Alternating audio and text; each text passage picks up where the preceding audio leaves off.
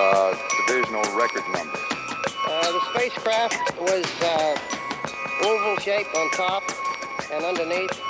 like a large pancake blown up in the middle. Benvenuti a la quattordicesima puntata di Ervismara, il podcast di fenomeno sulla pallacanestro NBA. Siamo ormai arrivati al momento più bello dell'anno, cioè quel breve lasso di tempo che ci separa tra la fine della regular season e l'inizio dei playoff in cui ti immagini tutte le serie, come saranno, come non saranno e tutto il resto. Si compilano i bracket e tutto quanto. Al momento in cui parliamo do- devono ancora giocarsi le ultime due partite del torneo play-in che definiranno il tabellone completo dei playoff, ma questo non ci impedisce di fare una bella preview di tutte le otto serie che ci aspettano. E per farlo non potevo che richiamare una colonna dell'ultimo uomo, nonché terzo in classifica della Serie A di basket, cioè il Bresciano Doc Dario Costa. Ciao Dario, confermo tutto, anche incredibilmente il terzo posto in Serie A e confermo anche il periodo più bello dell'anno, ma soprattutto quello in cui le nostre occhiaie già piuttosto accentuate eh, dovranno intensificarsi gioco forza. Decisamente sì, considerando che in stagione già alle 5 e un quarto mazzavo di solito, mi sa che dovremmo anche fare le nottate ora che arrivano i playoff in tutto e per tutto. Allora, Andiamo serie per serie come le, classiche, le classiche preview di quelle che, che, vogliamo. Cominciamo dalla Easter Conference, che è anche da dove arrivano poi i campioni in carica dei Milwaukee Bucks. La, serie, la testa di serie numero uno sono i Miami Heat e attendono l'arrivo della vincente tra Cleveland e Atlanta che si affronteranno nella notte tra venerdì e sabato e sabato mattina noi scopriremo chi ci sarà davvero. Eh, parliamo un att- innanzitutto un po' magari anche della partita tra Cleveland e Atlanta. Eh, I Cavs hanno perso contro Brooklyn, Atlanta ha vinto contro Charlotte, una partita che peraltro dovrò commentare per Sky Sport domani mattina. Eh, tutto gira attorno alla presenza o meno di Jarrett Allen, che al momento è dato come 50-50 per un infortunio al dito che si porta dietro da più di un mese oramai. Eh, ci proverà a essere in campo, il suo dolore al dito viene definito ancora significativo e per un lungo che comunque fa della ricezione del pallone uno dei suoi punti di forza, non avere una mano perfettamente funzionante potrebbe portare alla fine a, a tenerlo a riposo. Sì, l'impressione è che per avere una chance di vittoria i Cavs do- avrebbero proprio bisogno di Jarrett Allen, però insomma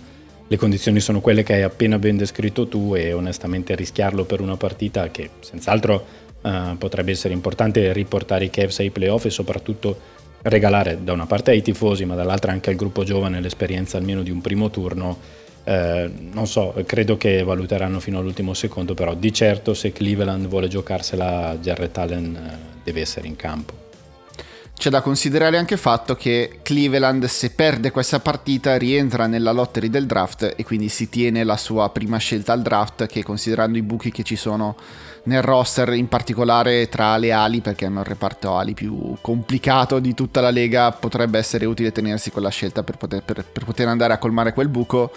Eh, non so se i giocatori sono a conoscenza di questa cosa, di sicuro l'organizzazione lo è. In ogni caso, anche considerando tutto il resto, anche considerando eventualmente un Jared Allen, fermare gli Atlanta Hawks, l'attacco degli Atlanta Hawks, in ogni caso non è semplice perché sono una squadra che comunque ha un giocatore inarrestabile come Trey Young se è nella giornata giusta e attorno a lui mette tiratori da 38-40% da tre punti come i vari Kevin Hurter, DeAndre Hunter, Bogdanovic, Gallinari e rim runner come Capela e, eh, e Onyeko Konvu che sono difficili da fermare quando attaccano il ferro, tutto questo senza considerare il fatto che non hanno John Collins a disposizione, che al netto di tutto dovrebbe essere il secondo migliore realizzatore di questa squadra. Sì, dal punto di vista del talento non c'è dubbio che, che gli Hawks abbiano qualcosa in più, hanno anche qualcosa in più a livello di esperienza playoff o comunque di gare diciamo secche e decisive, quindi da quel punto di vista senza ombra di dubbio hanno un vantaggio piuttosto netto chiunque ci arrivi comunque dovrà fare i conti con i Miami Heat. Adesso proviamo a farla in tutti e due i modi, cioè se ci arriva Cleveland o se ci arriva Atlanta. Se ci arrivano comunque i Cavs, la stagione fondamentalmente è già ultra positiva così. Lo sarebbe anche in un'eventuale eliminazione al torneo play-in, però riportare i playoff, uh, i Cavs ai playoff senza LeBron James per la prima volta dalle guerre puniche sarebbe già un grandissimo risultato per Cleveland. Su questo non c'è alcun dubbio, anche perché comunque le previsioni di inizio anno direi che li davano Ehm, sensibilmente sotto la zona play-in o comunque con una stagione diciamo in leggera o miglioramento rispetto a quella precedente, ma nessuno si aspettava il balzo in avanti che è arrivato soprattutto durante la prima parte della stagione, poi chiaramente una sequela di infortuni davvero notevolissima ha un po' frenato la stagione dei Cavs, ma arrivare ai playoff sarebbe un risultato importantissimo, su questo non c'è dubbio. In ogni caso Miami ha le armi difensive per disinnescare chiunque, a maggior ragione l'attacco di Cleveland, perché già solo la presenza di un giocatore come Adebayo ti permette di cambiare su tutti i blocchi e di disinnescare qualsiasi pick and roll e questo a livello di playoff è un vantaggio che tende a fare la differenza è anche vero che sia, sia De Baio che ama sui blocchi eh, diciamo cambiando su, su, Darius Garland con il pallone sotto canestro. Poi un giocatore di dimensioni minori comunque attorno ai due metri deve andare a fare a botte con Jared Allen o con Ivan Mobley sotto canestro. È vero che sono tutti di stazza fisica molto eh, molto, come si dice, loro dicono sturdy, ehm, di stazza difficili da spostare fisicamente anche Kyle Lauri ha un comodino che ti si attacca alle, alle anche e non si sposta più però comunque mm, è, è, un cambio difensivo che Cleveland deve per forza di cose sfruttare se vuole avere una minima chance in questa serie. Sì, fin qui c'è da dire che Mobley nella sua eccellente annata da rookie che probabilmente lo porterà a vincere il rookie dell'anno ha dimostrato di fare un po' fatica a sfruttare a suo vantaggio i mismatch in attacco e Allen dal punto di vista offensivo, posto che potrebbe anche non esserci, ma insomma anche dal punto di vista offensivo eh, gioca di fatto solo attorno al ferro, quindi non credo che possa rappresentare nell'eventualità che si qualifichi Cleveland questo un problema poi così serio per, per Miami. I tre incontri stagionali che ci sono stati ci dicono che i Cavs ne hanno vinti due su tre, però entrambe le vittorie erano di inizio di dicembre, quando eh, le condizioni delle squadre erano decisamente diverse perché i Cavs volavano. L'ultima invece l'ha vinta Miami, eh, che è forse quella più predittiva poi di come andrebbero dav- davvero le cose. I Cavs hanno il problema che Caris Levert non sta performando come ci si aspettava dopo che è arrivato da Indiana Pacers e l'altro grosso problema è che non hanno nessuno per marcare Jimmy Butler perché non hanno nel roster un esterno capace di, di marcare i tre fisici come Butler, probabilmente dovrebbero spenderci sopra Lauri Markkanen che però dovrebbe fare un altro lavoro in realtà. Eh, buona fortuna direi. No, poi i Cavs avrebbero anche in caso di serie con, con Miami altri due problemi secondo me che sono quello innanzitutto della fatica che fanno segnare, sono 25esimi in regular season per punti di media e contro gli hit potrebbero andare ancora di più in difficoltà e poi sono molto soggetti alle palle perse, sono 22esimi in regular season e direi che sulla pressione operata dai vari Lauri, Butler e Bem a De Baio, insomma, potrebbero davvero davvero soffrire parecchio. Unica cosa a cui aggrapparsi il fatto che Darius Garland comunque anche nella partita contro Brooklyn ha dimostrato di poter giocare a questo livello, di poter fare la differenza a questo livello quantomeno dal punto di vista offensivo, però servirebbe veramente una serie sensazionale per poter mettere in difficoltà gli hit. Un po' più complicata per Miami eh, sarebbe la serie se arrivassero gli Atlanta Hawks, perché Miami storicamente è una squadra che lascia il tiro da fuori pur di non concedere agli avversari di arrivare al ferro, però come abbiamo detto gli Hawks hanno tanti tiratori che ti possono fare male. E quindi a me non sorprenderebbe anche se decidessero scientificamente di lasciar segnare Trey Young pur di non fare entrare in ritmo tutti gli altri. Sì, partiamo da un presupposto secondo me che Atlanta ha un'idea di sé migliore di quella che è in realtà. E questa potrebbe essere un'arma a doppio taglio perché diciamo se potrebbe servire per affrontare una sfida tra l'ottava e la prima, ma potrebbe anche, come dire, stuzzicare gli appetiti di una squadra dalle forti tendenze cannibale come Miami, quindi insomma lì eh, sarebbe il classico lancio della moneta e gli Hawks sono davvero la squadra lancio della moneta, però sì, mh, mm, diciamo che rispetto alla prospettiva di incontrare Cleveland, secondo me Miami qualche problema in più contro, contro gli Hawks potrebbe trovarlo. Il bilancio stagionale ci dice che Miami ha vinto tre delle quattro partite in cui si sono affrontati, tra l'altro si sono affrontati anche recentemente perché la penultima di regular season è stata tra queste due squadre in cui ha vinto Miami, però a tre anni ne ha fatti 35 e mm, e la, la differenza è capire quanto poi anche Atlanta voglia andare a esplorare il cambio difensivo con Bam e Baio perché molto spesso in realtà hanno cercato di fare i blocchi sulla palla portando una guardia, cioè in particolare la guardia marcata da Tyler Hero per cercare di giocare difensivamente contro di lui. E la marcatura di Tyler Hero, cioè il giocatore che dovrà marcare Tyler Hero è una delle chiavi per poter cercare di penetrare la difesa di Miami che per il resto non concede mismatch da nessun'altra parte. No, mm, direi che per avere una serie gli Hawks eh, dovrebbero comunque segnare almeno tra il 37 e il 40% da 3, non impossibile ma nemmeno così semplice perché la difesa di Eric Spolstra insomma è una delle migliori dell'NBA e soprattutto è una delle migliori nell'adattarsi alle letture, cioè nel leggere le, le, gli attacchi avversari e quindi insomma da quel punto di vista francamente impresa possibile eh, ma davvero difficile per gli Hawks. E oltre a quello che succede nella metacampo offensiva di Atlanta, c'è da considerare quello che succede anche nella metacampo offensiva di Miami, perché quel movimento di, di uomini vorticosi e tutto il resto è capace di mandare in tilt la difesa di Atlanta, che comunque anche nella partita contro Charlotte ha lasciato certi canestri in cui sono completamente saltati per tutte le parti.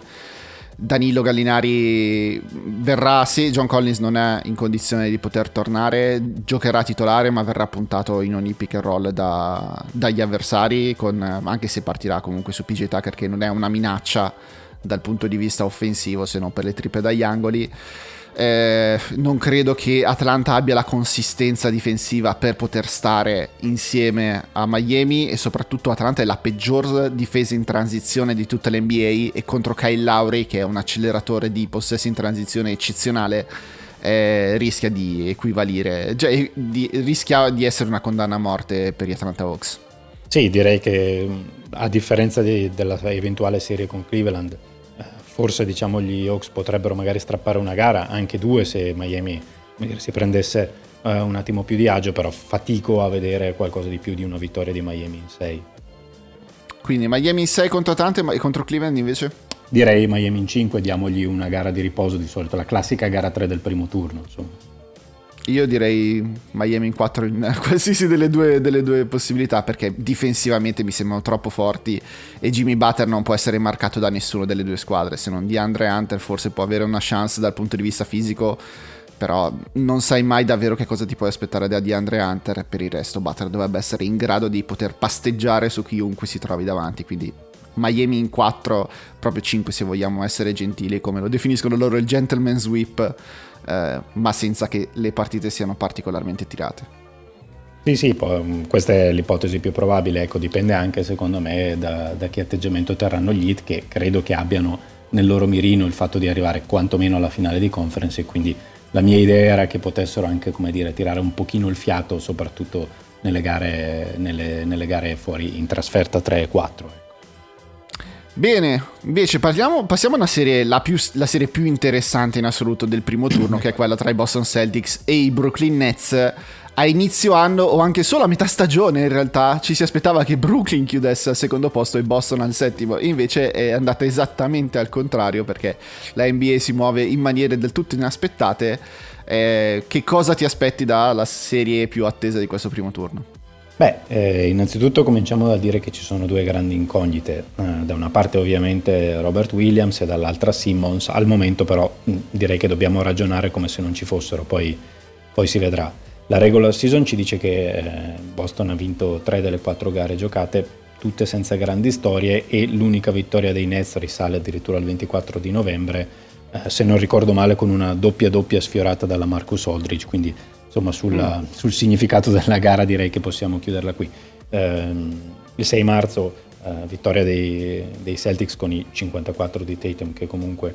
invece sono decisamente più significativi della quasi doppia doppia della Marco Soldridge, quindi direi che non è la classica sfida tra seconda e settima proprio per il motivo che dicevi prima, insomma, perché Brooklyn direi che è arrivata settima per tutti i motivi che sappiamo, ma non è la classica numero 7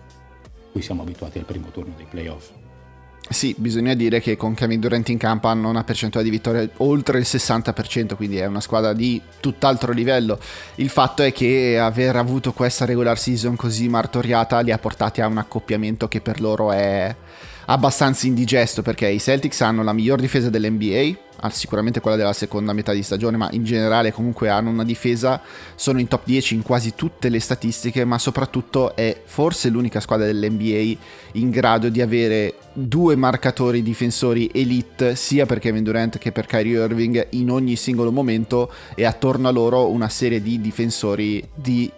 equivalente eh, equivalente possibilità da poter mandare contro per i raddoppi, cioè sono i più attrezzati di tutti a fare i conti con due superstar offensive contro Durant e Irving. È vero che eh, ci saranno dei momenti in cui non si potrà fare assolutamente nulla contro quei due perché comunque stiamo parlando di due dei migliori attaccanti della storia del gioco, non solamente di questa stagione dell'NBA però comunque li faranno sudare ogni singolo possesso e considerando che già KD e Irving dovranno giocare oltre 40 minuti a testa, sarà veramente dura per Brooklyn. Sarà, sarà, dura, soprattutto sarà interessante capire la difesa dei Celtics che fin qui ha cambiato forse come nessun'altra su ogni possesso se continuerà a farlo oppure se lascerà eh, solamente i vari smart, Tatum e Brown, Brent e Irving, però è chiaro che più di farli lavorare, più di fargli sudare ogni possesso non puoi fare. Questo permetterebbe ai Celtics dall'altra parte di dettare un po' il ritmo della partita e questo è probabilmente la chiave per i Celtics perché se invece la serie andasse un po' più nella direzione di Brooklyn, quindi a giocare a segnarne uno in più dell'avversario, allora forse l'equilibrio potrebbe, potrebbe cambiare un po'. Eh, dall'altra parte è chiaro che il, ehm, la chiave offensiva invece per i Celtics potrebbe essere quella di trovare una terza opzione offensiva affidabile dopo Tatum e Brown eh, e cui, qui le cose si fanno un pochino più complicate per Udoca perché è vero che Derrick White ha dato qualcosa in più da quando è arrivato, però per il resto rimane solo il lancio della moneta di Marco Smart, ma non so se Udoca insomma, sarebbe proprio felicissimo di affidare le sorti della serie all'efficienza offensiva di Marco Smart ai playoff.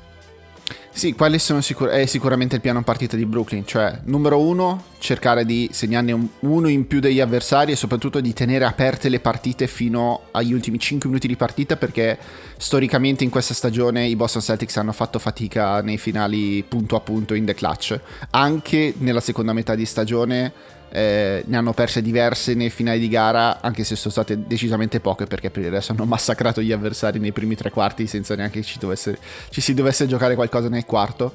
L'altra cosa, è vero che manca una terza opzione offensiva e quindi Brooklyn cercherà in tutti i modi di farsi battere da qualsiasi altro giocatore che non siano Tatum e Brown, però Tatum e Brown hanno un tale vantaggio nei confronti degli esterni di Brooklyn che non si chiamino Kevin Durant ovviamente, che potrebbero anche bastare avanzare loro due. Cioè io non vedo un modo in cui possano farne meno di 30 a sera ciascuno di loro due, se non che sbagliano dei tiri e hanno delle percentuali troppo basse, ma per il resto possono andare a scegliersi veramente da un menu una serie di difensori tra lo scarso e l'impresentabile che per forza coach Steve Nash dovrà mettere in campo. A partire da Irving, ma anche i vari Seth Curry che non sta in piedi, eh, Patty Means che è crollato nella seconda metà di stagione dopo aver tirato la carretta nella prima, Goran Dragic che comunque non fa fatica a rimanere in campo e, e anche i due lunghi che, che, fa ruotare Brooklyn che sono Andre Drummond e Nick Lexton possono abbastanza pasteggiare come abbiamo visto poi anche in regular season con 54 di Tatum.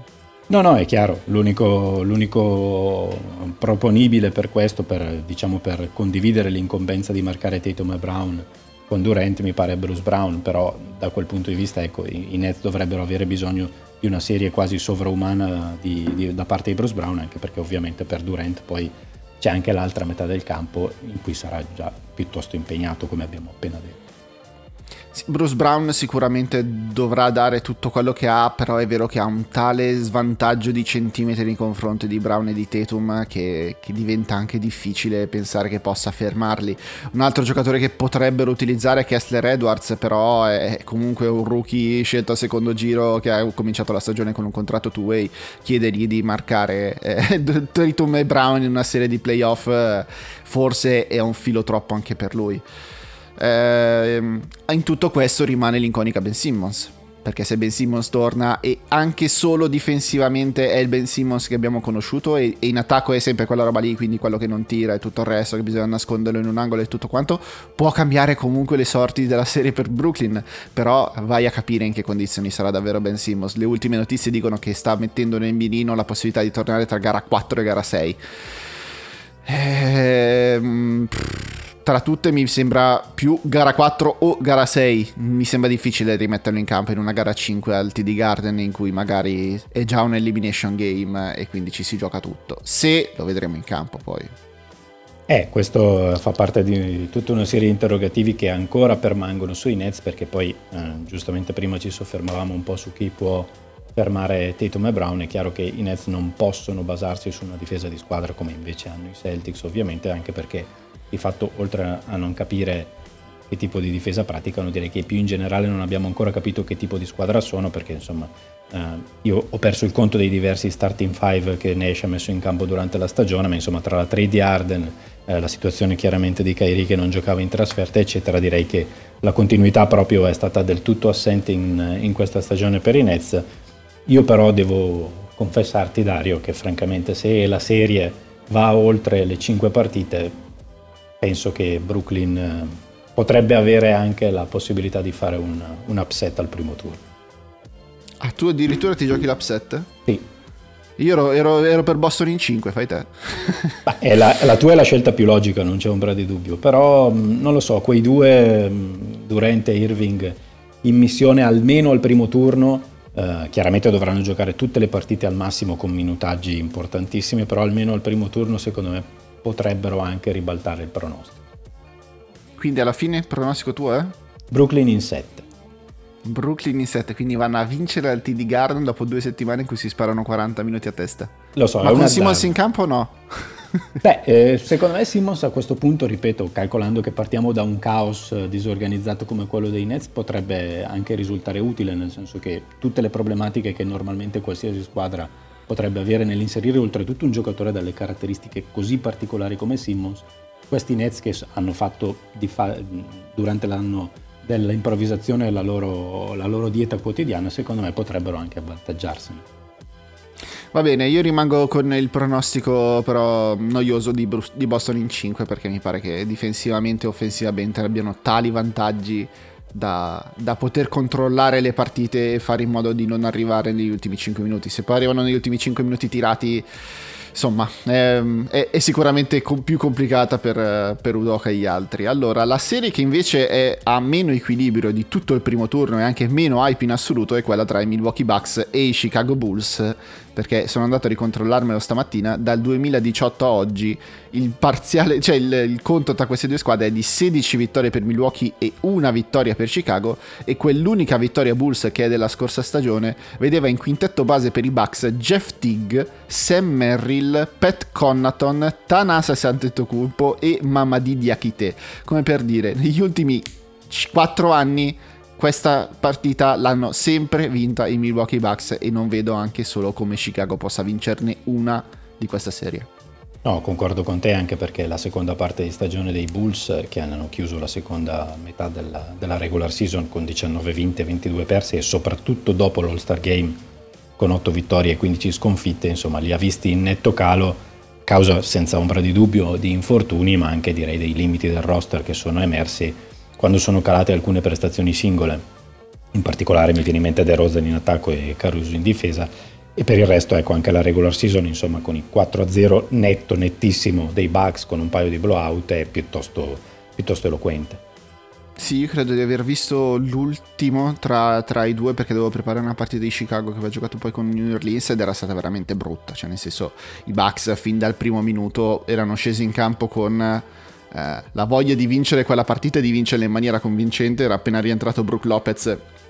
e quindi eh, sembravano Michael Jordan in Space Jam quando dicevano vediamo ancora se, se, mi ricordo come si fa e difensivamente li hanno uccisi nel senso che hanno cominciato a ruotare su qualsiasi cosa erano dappertutto recuperavano palloni insomma hanno giocato la difesa dei Milwaukee Bucks che li ha portati a vincere il titolo e che li portano a essere almeno per quanto mi riguarda ancora i favoriti per ripetersi questa in questa, in questa regular season e in questi, in questi playoff.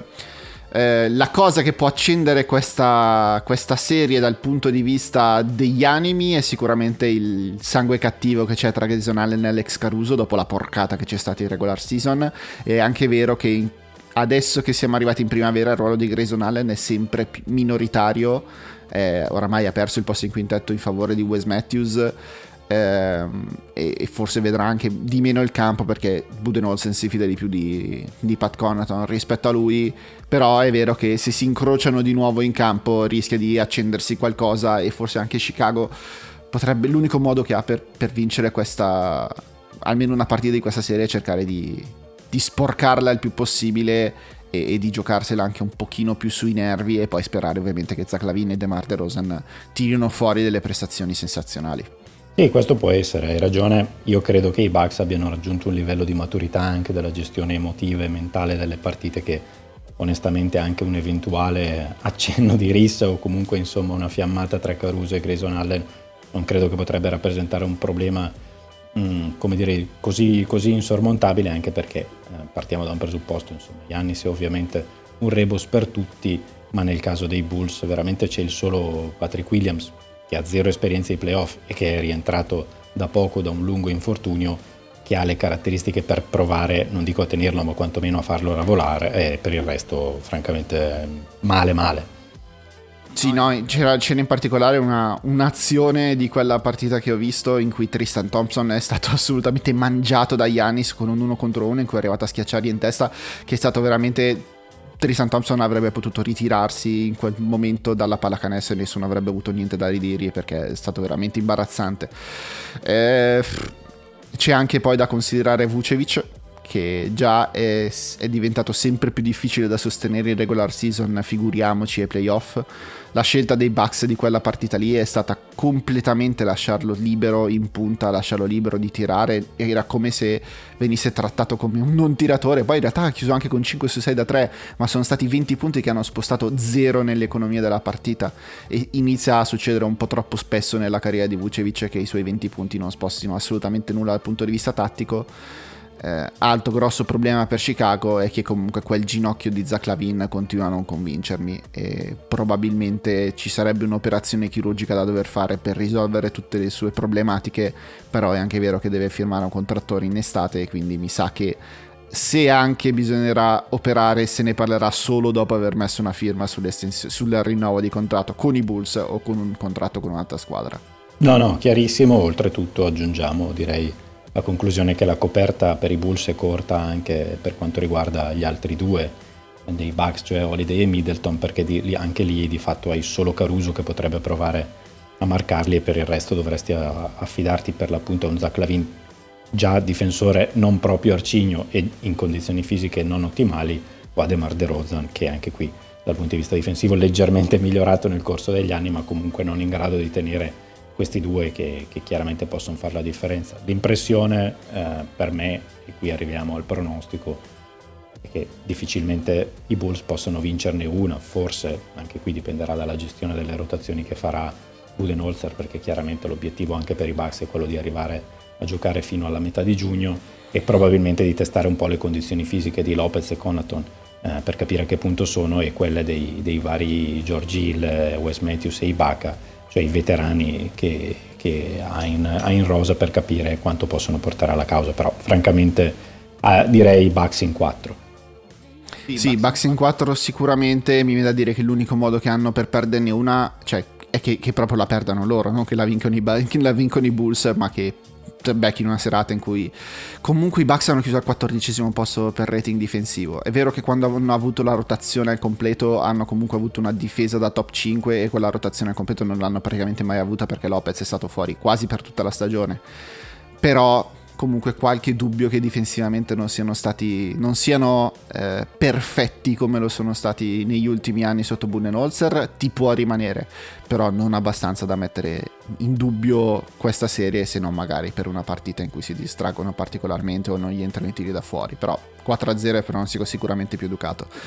Molto più interessante è invece l'ultima serie della Easter Conference, cioè quella tra i Philadelphia 76ers e i Toronto Raptors, che tolta Boston Brooklyn è la serie più interessante dal punto di vista tattico e anche quella in cui ci si gioca di più eh, dal punto di vista emotivo perché se Philadelphia perde questa serie diventa veramente un casino. Eh sì, oltretutto aggiungiamo che è forse la serie in cui la questione Covid è, più presente, innanzitutto ovviamente per la per annunciata assenza di Taibul a, a Toronto, quantomeno in gara 3, in gara 4, poi vedremo come e se procederà la serie ma poi anche perché c'è questo fattore magari di cui si parla poco, ma eh, che per uscire dal Canada, quindi per tornare eventualmente a Philadelphia dopo gara 4, eh, tutti i giocatori dei Sixers dovranno comunque effettuare un tampone. Mm, ricordiamo che al momento, al contrario di quanto avveniva nella scorsa stagione, i giocatori dell'NBA non vengono testati su base quotidiana e quindi eh, rilevare le positività è un po' più complicato, in questo caso potrebbe anche esserci da questo punto di vista una problematica di positività rilevata proprio perché per tornare al Canada occorre fare un tampone. Ecco.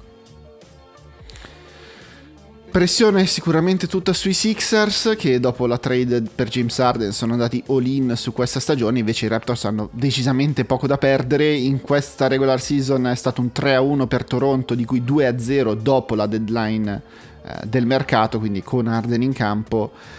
Sono due squadre che corrono poco relativamente perché sono 26esimi e 27esimi per eh, numero di possessi giocati, però è anche vero che Toronto se vuole, se ha la possibilità cercherà in tutti i modi di correre perché ha atleti migliori innanzitutto e soprattutto perché a Philadelphia non piace correre in transizione, in particolare con Arden che è abbastanza letargico e tende ad accentuare ancora di più i difetti storici eh, della sua carriera nella metacampo difensiva. Quindi anche se Toronto non è una squadra che va particolarmente tanto, però hanno alta efficienza in transizione e, e possono lucrare quei 10 punti anche che gli servono per ottemperare a un, a un attacco a metà campo che invece è decisamente deficitario. Sì, diciamo che Toronto, a differenza di Philadelphia, è una squadra che è in grado di adattarsi alle situazioni che gli propone la partita, ma più in generale la serie. Quindi, come dicevi tu, effettivamente ha giocato molto poco in transizione durante la regular season, ma non è detto che eh, non utilizzi questa arma se, se, può aiutare a far male a Philadelphia. Ecco, io credo che i Sixers ovviamente eh,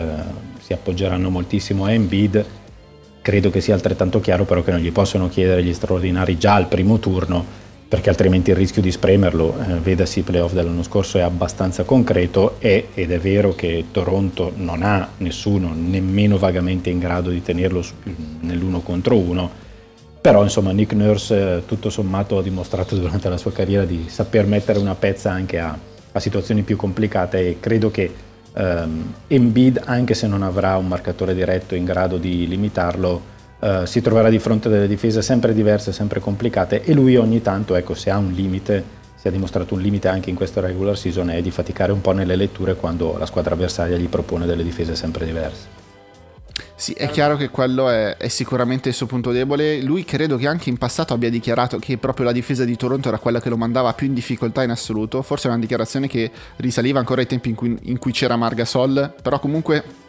i tipi di raddoppi, da dove arrivano i raddoppi di marcatura, con che tempi arrivano i raddoppi di marcatura, tendono a mandarlo un pochino in difficoltà, specialmente dal lato cieco, eh, rischia di non vedere arrivare un altro difensore e soprattutto i Sixers, cioè i Raptors secondo me si sentono anche abbastanza sicuri di mandare 5 difensori su Embiid se, riesco, se lo vedono aver preso tro- una posizione fin troppo profonda e poi scommettono sulle loro capacità atletiche di recuperare in close out su tutti gli altri giocatori dei Sixers che comunque non hanno grandissimi tiratori sul perimetro piedi per terra. Sì, è vero, Maxi sta tirando bene, ma Mm, vogliamo vedere se si conferma ai playoff. Tari, mm, Tobias Harris, ti, ti, fidi delle sue percentuali ai playoff? Io non tantissimo. Arden lontano dalla palla è completamente fermo e o gliela metti direttamente in mano oppure non si muove mai. Eh, giocherà Danny Green probabilmente per eh, sostituire Matti Staibul però anche lì non so quanto, quanto ti possa fidare del, del, Danny Green in questa fase della sua carriera. Resta il fatto che Embiid ha un vantaggio di almeno 20 kg su chiunque, proprio numeri alla mano se vai a considerare i giocatori della rotazione di Toronto, non c'è nessuno che sia anche solo 20 kg eh, nelle vicinanze di Embiid eh, e quindi ha la possibilità di tirare fisicamente sopra tutti quelli che si trova davanti ha delle mani talmente sinfoniche che può finire per vincere la serie praticamente da solo. Questo può succedere, poi ecco, mm, chiaramente dall'altro canto c'è Arden e su Arden non c'è molto da dire, le 21 partite che ha giocato fin qui in maglia Sixers sono statistiche alla mano le peggiori della sua carriera dai tempi eh, del passaggio dai Thunder ai Rockets. Ecco, mh, mm, che, cosa, che, cosa, può fare Arden in questa serie? È, è difficile da prevedere proprio perché partiamo da questa base e poi perché storicamente soffre anche lui, eh, forse ancora più di Embiid proprio contro le, contro le, squadre che variano difese e marcatori diretti. Eh, ci ricordiamo insomma le varie serie perse contro Golden State quando vestiva la maglia dei Rockets tra il 2015 e il 2019, ma anche quella persa in maniera piuttosto netta contro gli Spurs nel 2017. E Toronto ha davvero una d'utilità tattica come nessun altro e credo che possa alternare almeno 4 o 5 marcatori diversi su Arden. A quel punto davvero per lui potrebbe, potrebbe farsi complicata e lì secondo me si gioca un po' Mm, l'equilibrio o disequilibrio eventuale di una serie, di una serie davvero davvero molto molto equilibrata.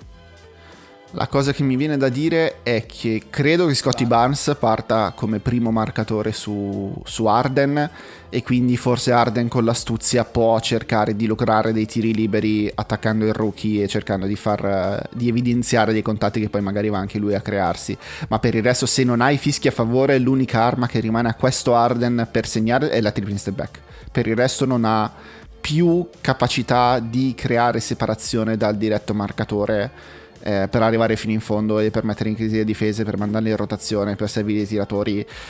È un po' in difficoltà dal punto di vista fisico. L'altra cosa è deve andare a cercarsi un accoppiamento che gli piace e probabilmente l'unico che è a disposizione è Fred Van Vliet non perché sia un cattivo difensore ma perché è mezzo zoppo è alle prese con un problema ginocchio con cui convive praticamente da gennaio e che non ha mai realmente risolto e quindi forse un Van Vliet che è più basso di lui pur essendo fisicamente bello tosto può creare in qualche modo separazione. L'altra cosa, magari Gary Trent, che è un difensore di livello più basso rispetto agli altri, però diciamo tra i lunghi non c'è nessun lungo che possa puntare in uno contro uno e pensare di batterlo su ogni singolo possesso. Altra cosa, Arden deve stare molto attento alle palle perse, perché se, se, ries- se finisce per perdere troppi palloni, poi dall'altra parte ti uccidono in transizione e davvero la serie poi gira dalla parte di Toronto.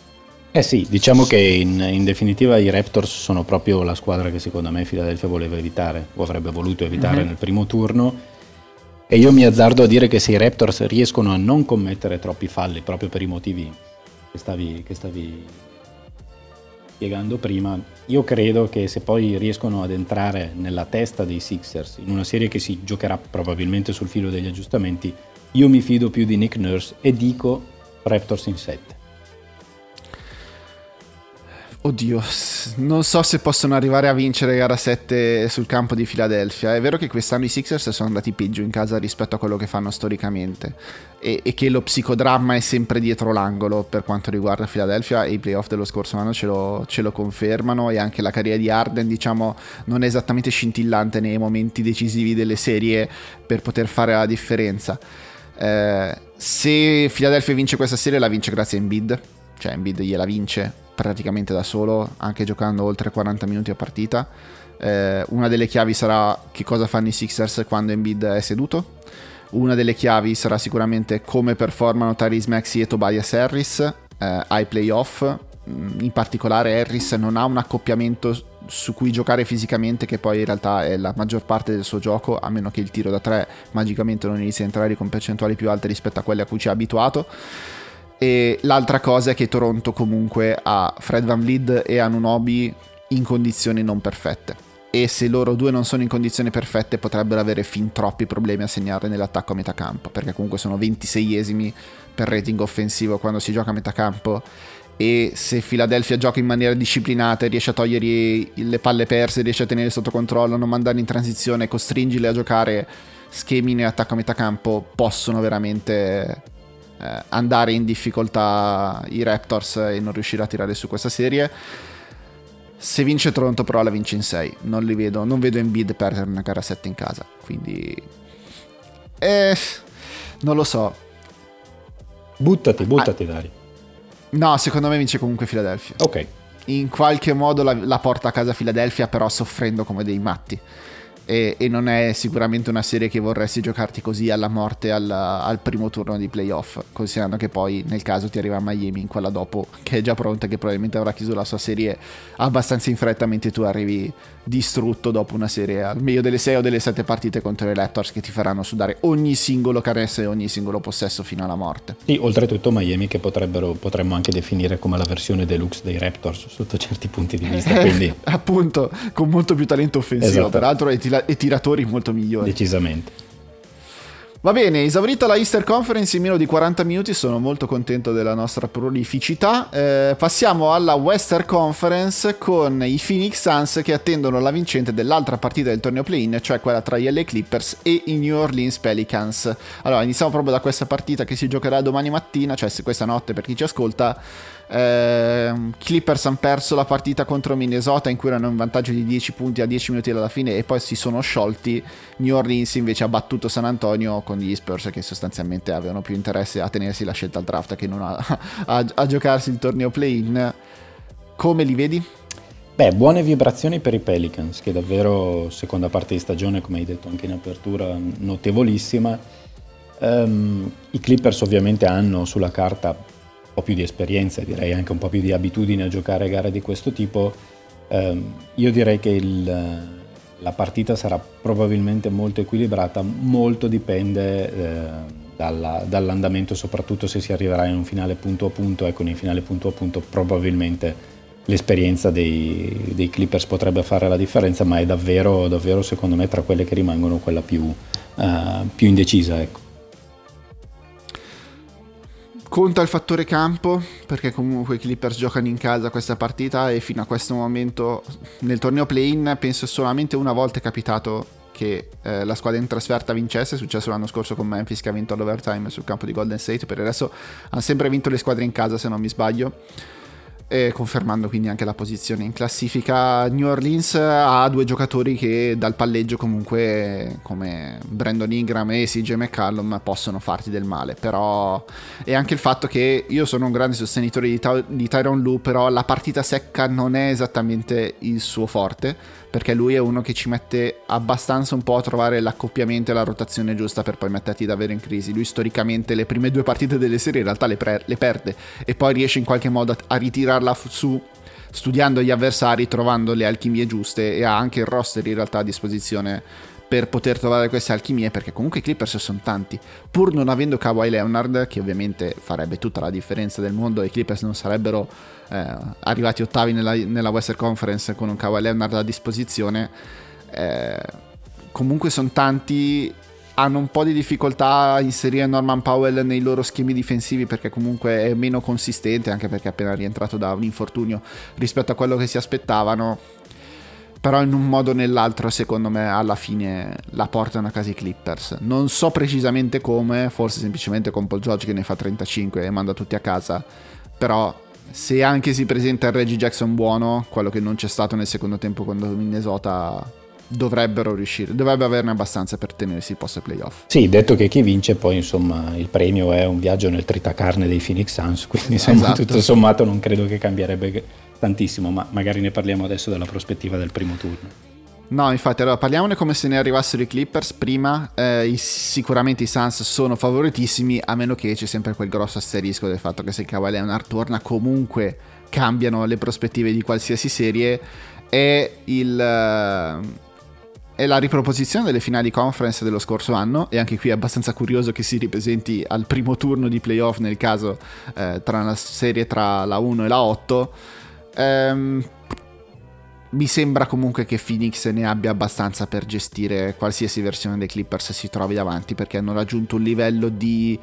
eh, certezze nel proprio gioco, di freschezza anche mentale, di fattore campo che ovviamente avrà il suo peso per poter gestire qualsiasi cosa Tyron lui possa tirare contro. Sì, è vero che è la riproposizione della finale di conference dell'anno scorso, peraltro abbastanza dirata, finita 4-2 per Phoenix, ma eh, con, con, parecchia difficoltà, è altrettanto vero che i Suns stanno meglio di un anno fa, eh, un po' perché è il primo turno e quindi non hanno il logorio eh, dei due turni precedenti playoff con anche eventuali infortuni e poi perché sono decisamente più consapevoli delle loro potenzialità, insomma arrivano da una regular season in cui hanno davvero asfaltato chiunque. Mentre i Clippers eh, insomma, arrivano in un momento decisamente diverso, hanno dovuto sgomitare fino alla fine, dovranno giocare eh, questa notte per guadagnarsi il posto, io credo che sarebbe comunque una serie, eh, se vogliamo, interessante perché, come dicevi bene tu, Tyron Lu, dopo le prime due, comunque qualche aggiustamento riesce sempre a metterlo in campo e a mettere un po' in difficoltà,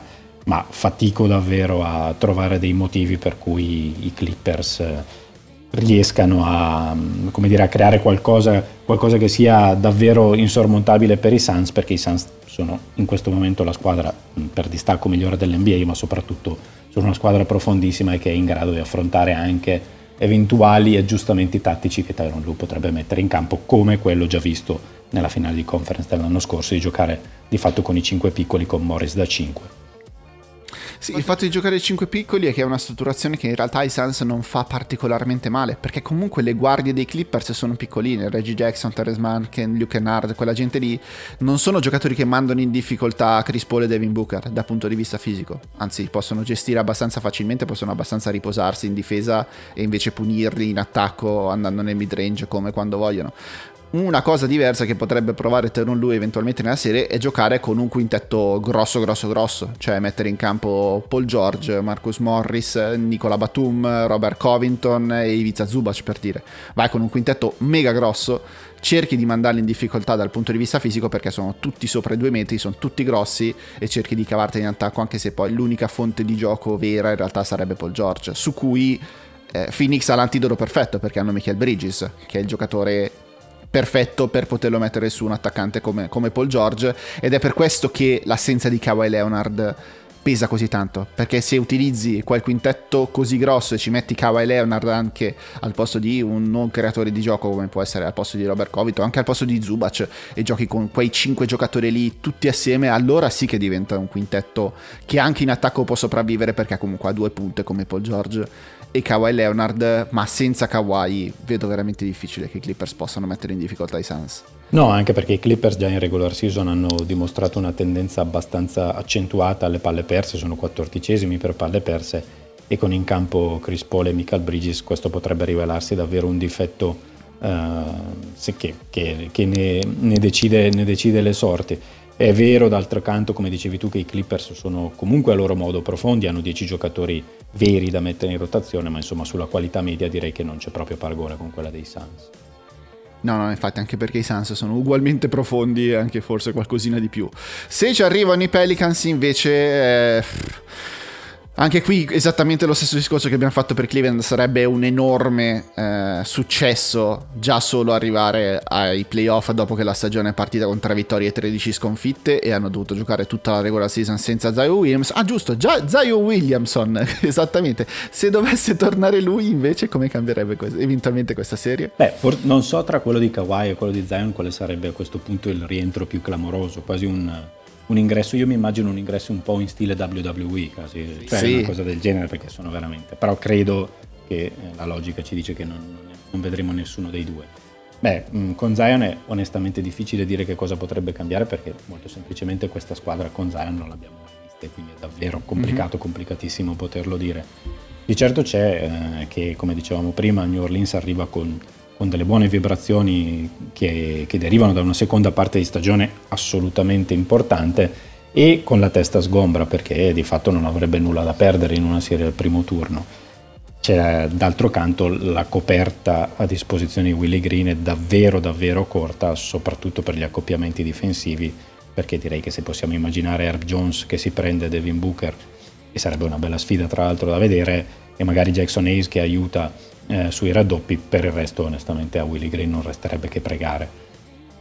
Eh sì, perché McCallum non hai un posto dove poterlo nascondere in questa serie. A meno che Brandon Ingram non si prenda una delle due guardie, però anche lì Brandon Ingram non è un difensore eccezionale pur avendo dalla sua le misure e la stazza, e allora nascondi McCallum su, su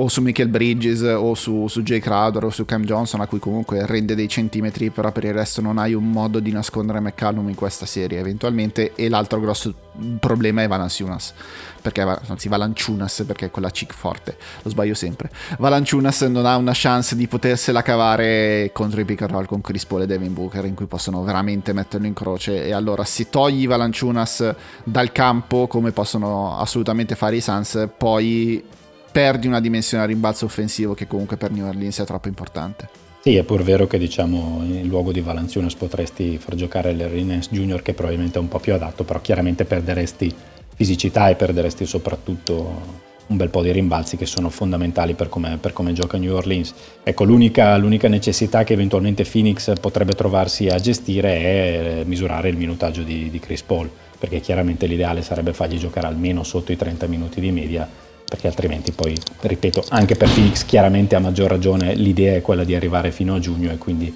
misurare gli sforzi di un giocatore che per loro è fondamentale, ma che come sappiamo bene non è più giovanissimo e ha la tendenza a infortunarsi soprattutto in questo periodo dell'anno, sarebbe fondamentale. Ultimo appunto, eh, la serie in questa stagione si è conclusa col 3-1 per i Suns, ma quell'unica vittoria di New Orleans è stata particolarmente brutta per Phoenix perché eh, hanno perso in casa, mancava solamente Chris Paul nel periodo in cui ancora non c'era, però i, in quella partita i Pelicans li hanno proprio massacrati, ne ha fatti 32 Ingram e 28 McCallum, comunque una cosa del genere, ne ha fatti 60 in coppia e è stata Br- bruttarella comunque, non semplicissima da gestire, poi vabbè ci sta in una stagione lunga e piena di vittorie come è stata quella dei Suns che anche una partita ti possa scappare via così. Eh, pronostico comunque in ogni caso che arrivino Clippers o che arrivi New Orleans mi sembra un... Ah, con, con i Pelicans direi un 4-0 abbastanza comodo. Con i Clippers c'è sempre da considerare Tyron Lu e tutto il resto che hanno tantissimi giocatori, forse 4-1, 4-2 ci può anche stare più 4-1 che 4-2 dai. Sì, secondo me 4-0 in caso di Pelicans e 4-1 con i Clippers. Va bene, a meno che non torni Kawhi e allora ci si diverte perché abbiamo una finale di conferenza anticipata. Altra serie molto interessante tra i Memphis Grizzlies e i Minnesota Timberwolves, due squadre che se ne diranno di ogni dal primo all'ultimo minuto in cui saranno in campo in questa serie. Sì, eh, beh, anche questa tra le serie del primo turno è, forse viene dietro a quelle due dell'Est che abbiamo citato prima per interesse. Qui chiaramente l'incognita che incombe è quella delle condizioni di Morent, che è da valutare perché l'impatto sulla tenuta dei Grizzlies, al di là degli, dei risultati eccellenti che hanno ottenuto senza di lui in regular season, ma chiaramente i playoff eh, si, cambia, si cambia decisamente il registro, ecco quello è secondo me il fattore importante da tenere in considerazione. La regular season direi che non ci dà in questo senso grandi indicazioni perché siamo 2 a 2 eh, per quanto riguarda gli scontri diretti, ma le partite sono state giocate tra novembre e febbraio e quindi insomma hanno il significato che hanno. Due squadre giovanissime, due squadre che vanno fortissime in attacco, due squadre che vogliono correre soprattutto e che vogliono tenere un alto volume di tiri in, nella metacampo offensiva a cui piace recuperare il pallone e poi correre dall'altra parte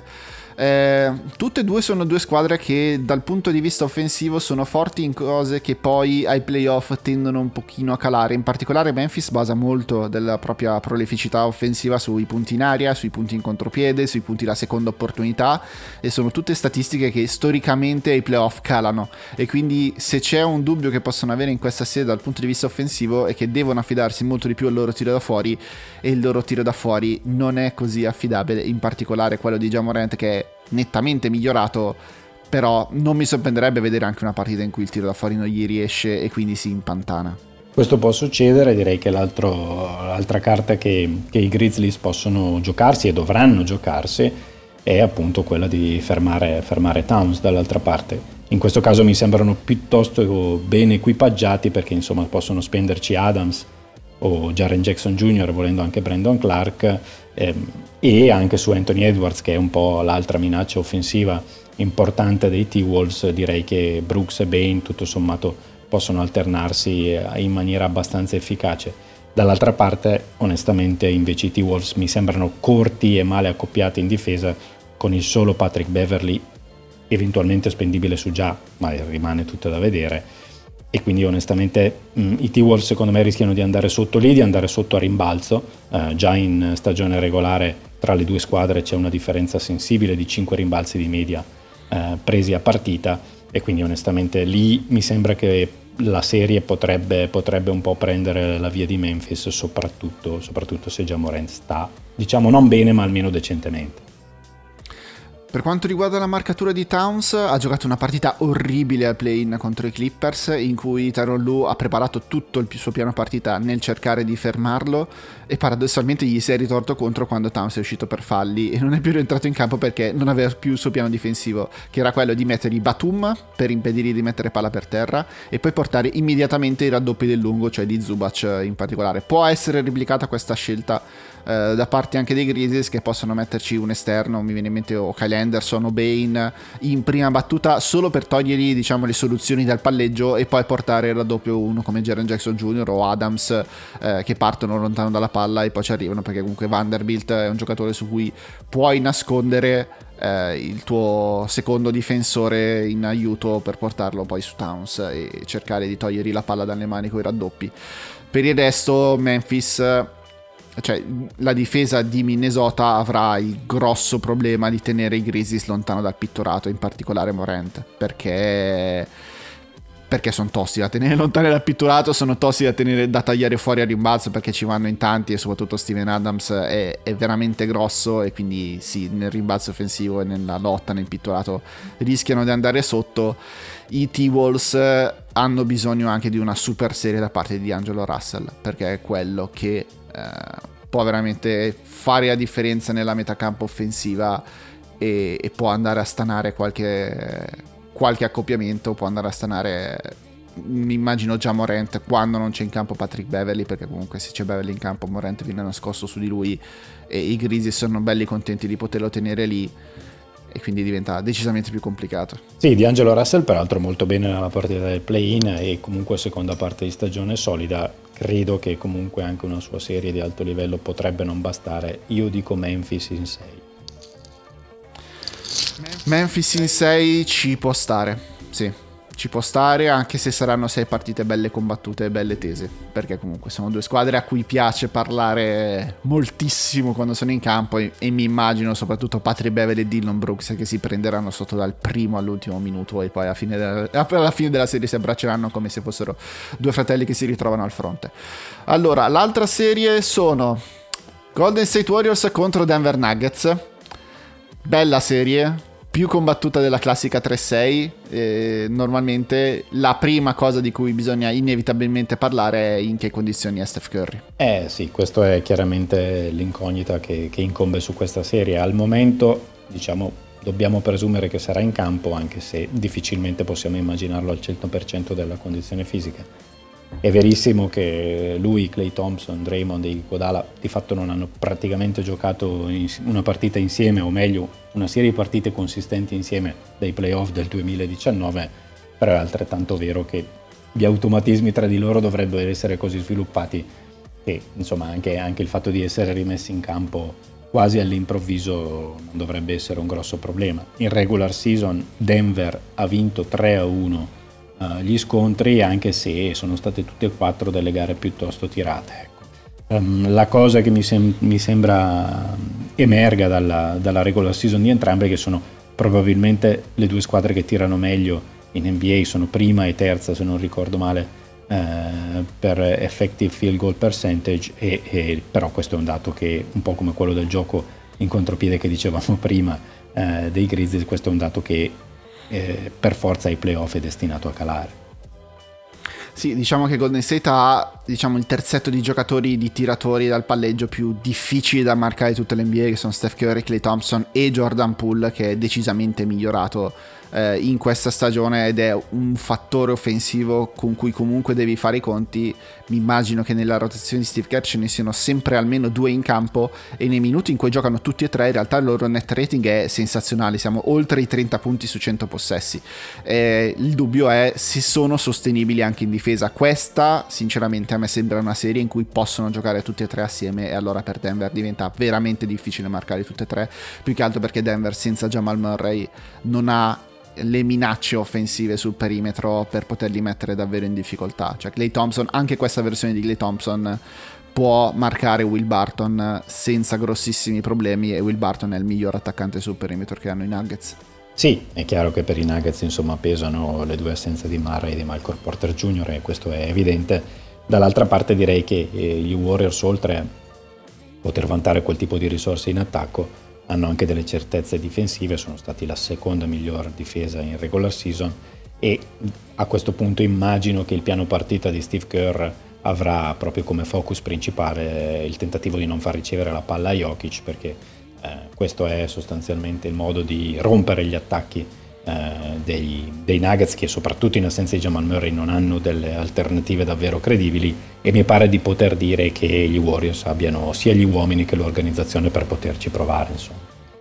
Beh, uno in particolare perché Draymond Green contro Jokic è il motivo per cui seguiremo questa, questa, serie perché sarà divertentissimo vedere uno dei migliori difensori dell'NBA contro forse il miglior singolo attaccante di tutta la lega o sicuramente il motore offensivo più sensazionale di questa stagione perché Jokic fa qualsiasi cosa, pentole, coperchi, ti costruisce la cucina, te la smonta e te la porta da un'altra parte, fa qualsiasi cosa ogni volta che scende in campo Jokic eh, fondamentalmente deve vincere questa serie da solo perché non può avere grosse, grossi aiuti da parte dei suoi compagni Eh, però è anche vero che è un accoppiamento veramente tosto perché Steph, Clay e Poole tutti assieme che lo mettono dentro in tutti i pick and roll sono veramente una noia per lui perché viene costretto a giocare al livello del blocco ogni singolo eh, possesso offensivo e quindi è vero che i Golden State Warriors non sono una squadra che gioca tantissimi pick and roll storicamente, è più una squadra da passaggi consegnati e tutto il resto, però è chiaro che con Steve Kerr dirà a ogni singola azione cerchiamo di muovere il più possibile Jokic, di farlo stancare perché così anche nella metacampo difensiva ce lo ritroviamo meno lucido rispetto a quello che potrebbe se se, se, se, lo lasciamo riposare in difesa. No, no, questo è, questo è evidente anche perché chiaramente poi eh, tu, direi tutto il peso o gran parte del peso della manovra offensiva dei Nuggets chiaramente peserà sulle spalle di Jokic anche perché di fatto Denver non ha altri giocatori in grado di crearsi un tiro da soli, forse l'unico è Austin Rivers e onestamente non è una bellissima notizia per coach Malone e per i Nuggets. l'altro cos- grosso dubbio che ho sui Nuggets è come possono resistere nei minuti in cui Jokic riposa, perché il differenziale tra quando è in campo e quando è fuori è assolutamente drammatico, parliamo di oltre 18 punti su 100 possessi e, e non credo che DeMarcus Cousins può essere la soluzione eh, a livello di playoff contro i Golden State Warriors, mettiamola così. No, diciamo che sarebbe una serie bellissima da vedere con i roster eh, completi da entrambe le parti. Mm-hmm. In questo caso, onestamente, mi, il mio pronostico è Golden State in 6. Golden State in 6, quindi vincendo l'ultimo. Sì, penso che alla fine un po', un po come, come, è successo lo scorso anno con Phoenix contro Denver, alla fine finiranno per, per, piegare Jokic proprio da un punto di vista fisico, perché comunque Jokic arriva a questi playoff dopo aver tirato la carretta per tutta la stagione e inevitabilmente potrebbe raggiungere un certo punto in cui proprio dal punto di vista fisico non ce la fa più e, e, crolla come l'abbiamo visto crollare ai playoff dello scorso anno. È vero che alla serie del primo turno in realtà era riuscito in qualche modo a battere i Portland Trail Blazers, però ci sono certe partite che i Denver Nuggets proprio in, nelle serie di playoff danno su e, e, e, non riescono proprio a rimanere in campo, quindi mi aspetto anche dei blowout anche in favore di Golden State, specialmente al Chase Center. Se Steph Curry è Steph Curry, come dobbiamo ragionevolmente pensare, potrebbe finire alcune partite in cui Golden State le stravince e poi rimettere in piedi una serie non è semplicissimo per, per i Nuggets, quindi sì, ci può stare Golden State in 6. L'ultima serie di cui parliamo per questa preview è anche la serie con il punto di domanda più grosso, perché quella tra Dallas Mavericks e Utah Jazz comincia già con una notizia orribile per i texani, cioè il fatto che Luca Doncic almeno in gara 1 non ci sarà e si rischia seriamente che anche per quelle dopo non sia in condizione, perché ha un infortunio al polpaccio che è decisamente noioso a prescindere e se è talmente grave da non permettere di scendere in campo in gara 1 dei playoff vuol dire che siamo veramente a rischio. Sì, eh, chiaramente l'incognita Doncic è pesante, pesantissima perché con lui i Mavericks eh, sembrerebbero la squadra perfetta per costruire eh, o meglio per sfruttare le carenze che i Jazz hanno soprattutto sui cambi difensivi. È chiaro che senza Luca in campo cambia in maniera sostanziale il quadro complessivo della serie, ma soprattutto cambia quella che è la prospettiva per Dallas, perché a quel punto eh, la, la, speranza per, per Kid e per i suoi ragazzi è quella di eh, basarsi sulla difesa, che è la vera novità di questa stagione di Dallas, che ha chiuso come settimo miglior defensive rating della Lega, però francamente senza Luca è proprio giorno e la notte. Quello è chiaro, è vero, mi viene da pensare che questi Mavericks di questa stagione sono più attrezzati per fare a meno di Doncic rispetto a quelli dell'altra stagione. Perché comunque l'anno scorso sarebbe stata sicuramente una condanna a morte. Quest'anno con Branson che è salito di livello e con Spencer di Widdy che è arrivato, forse puoi sperare che loro due attacchino abbastanza la difesa perimetrale di Utah per mandarla poi in rotazione per costruire dei tiri per i compagni che aspettano sul perimetro. Però è chiaro che non avere un creatore di gioco del livello di Doncic, su cui comunque si basava tutto il, il piano difensivo degli avversari, è è una mancanza enorme per quanto riguarda Dallas. Questo però paradossalmente potrebbe finire per mettere ancora più pressione sugli Utah Jazz dal punto di vista mentale, perché arrivati a questo punto, dopo la regular season che hanno avuto, dopo tutti i problemi che hanno evidenziato, specialmente nella seconda metà di stagione, in cui sono sembrati veramente sull'orlo di una crisi di nervi in ogni singola partita, con quelle due partite che poi hanno buttato via con i Clippers e con Golden State, in cui erano in vantaggio di oltre 20 punti, e con tutte le voci che ci sono sul futuro di Queen Snyder, di Donovan Mitchell, di Rudy Gobert, di tutti quanti, il fatto che è cambiata la dirigenza, insomma, c'è una pressione enorme addosso sugli Utah Jazz. E se non vincono questa serie in cui Luca Doncic è infortunato davvero siamo allo psicodramma. E in effetti l'infortunio di Doncic potrebbe rappresentare un'occasione straordinaria per i Jazz per rimettere un po' insieme i pezzi, è altrettanto vero che la storia recente di questo gruppo, del gruppo che caratterizza gli Utah Jazz negli ultimi anni, non, dire, non, da, non ha dato grandi segnali positivi nel momento in cui la squadra era con le spalle al muro, purtroppo um, è spesso crollata. È chiaro che, che l'assenza di, di Doncic cambia in maniera come abbiamo già detto, sostanziale gli equilibri della serie, eh, resta da capire mh, più che altro che tipo di Utah Jazz vedremo in campo, perché da un punto di vista delle potenzialità, se la squadra dire, scende, scende, sul parquet con l'atteggiamento giusto e con la voglia di sfruttare quelle che saranno comunque delle limitazioni che soprattutto in attacco i Mavericks avranno senza Luka Doncic, se la può giocare. Poi dipenderà moltissimo, secondo me, da, da, quanto, da, quanto, i jazz riusciranno a sfruttare soprattutto in attacco ehm,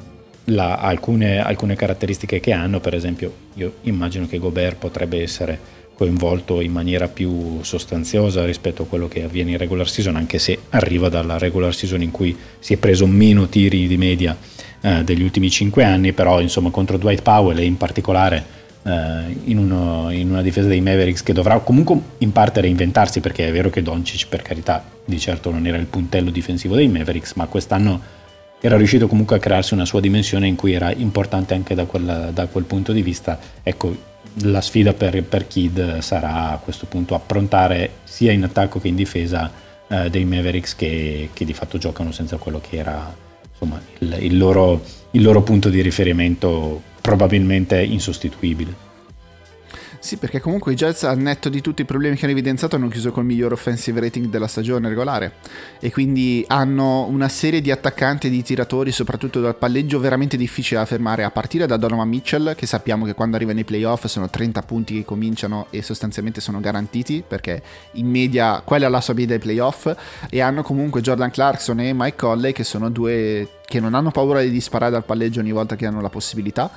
e, e, quindi possono mettere in difficoltà qualsiasi, qualsiasi attacco. Poi hanno comunque tiratori sul perimetro come, come Bogdanovic, come Royce O'Neill, che se mandi qualche raddoppio anche sulla palla per cercare di toglierlo, poi ti puniscono e ti fanno veramente male. Oltre al fatto dei, dei tagli verso il canestro di Gobert, che sopra canestro si fa sempre trovare a disposizione. Insomma, anche lì sono dal punto di vista tattico una rogna eh, per qualsiasi difesa che li deve affrontare se le percentuali sostengono. È anche vero che se però dal punto di vista mentale questi jazz sono già pronti a pensare al futuro e non, eh, e non, e non, non giocano con la testa attaccata a questa serie, rischiano veramente di perderla anche senza Luca Doncic. Cioè, oramai io ho talmente poca fiducia in questi Utah Jazz che non so veramente che cosa, che cosa aspettarmi in generale da come possono andare in campo e, e che cosa possono performare, come possono performare sera dopo sera. Detto questo, l'opportunità che si trovano davanti è gigantesca.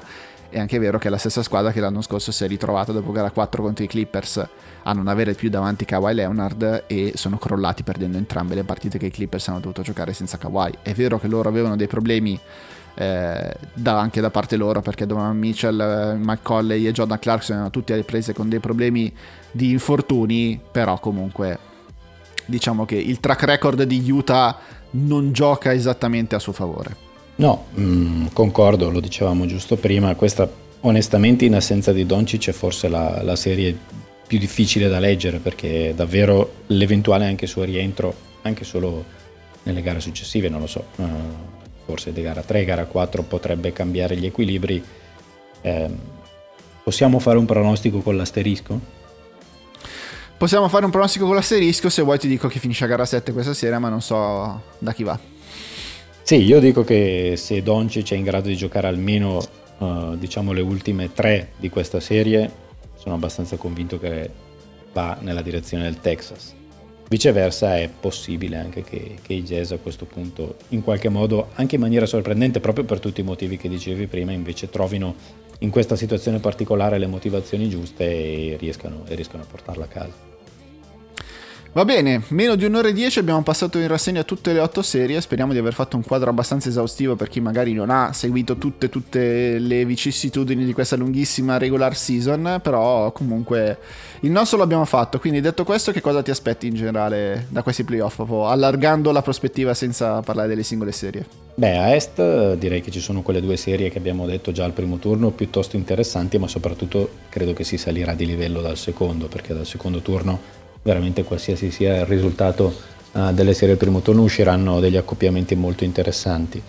A Ovest resta da vedere, secondo me il, il senso del primo turno è capire quelle due forse squadre che possono dare dei grattacapi a Phoenix, io penso a, a Golden State e eventualmente l'altra potrebbe essere, potrebbero essere proprio i Dallas Mavericks in caso di recupero di Luca Doncic. Ecco, la cosa interessante secondo me sarà vedere come sono messe fisicamente, come stanno, perché altrimenti Phoenix mi pare che parta con una, un vantaggio davvero molto consistente a ovest. Quindi finale, riproposizione dell'anno scorso? È difficile, è difficile eh, onestamente prevedere qualcosa di diverso. Io a inizio anno avevo detto Warriors eh, Bucks in finale con vittoria dei Bucks, però onestamente Phoenix adesso mh, mm, vederla perdere quattro volte in dieci giorni contro una squadra dell'Ovest è veramente complicato. Direi che sì, direi che la riproposizione della finale dell'anno scorso mi sembra la previsione più sensata e io personalmente per me chiuderei con questa visto che ho già dato due upset abbastanza azzardati al primo turno. No, no, basta, infatti ci siamo già esposti fin troppo e poi ovviamente ogni cosa che abbiamo detto verrà utilizzata contro di noi, ma d'altronde abbiamo, ti devo ricordare come abbiamo cominciato l'anno con eh, la classifica in cui vedevamo i Los Angeles Lakers quarti nella Western Conference. Hai ragione ed è giusto da parte tua farmelo notare, ti faccio notare io in, in cambio che i due upset che, abbiamo, che almeno io ho dato al primo turno riguardano tra l'altro due delle squadre con la fanbase più cospicua e più accesa in Italia, quindi direi che ci siamo anche inimicati le fanbase dei Celtics e dei Sixers, possiamo chiudere qui. Bene ragazzi, andate a cercare Dario Costa su tutti i social in cui potete trovarlo. Noi ci risentiamo tra un paio di settimane con una nuova puntata di Ervis Mara. Ciao, buon divertimento.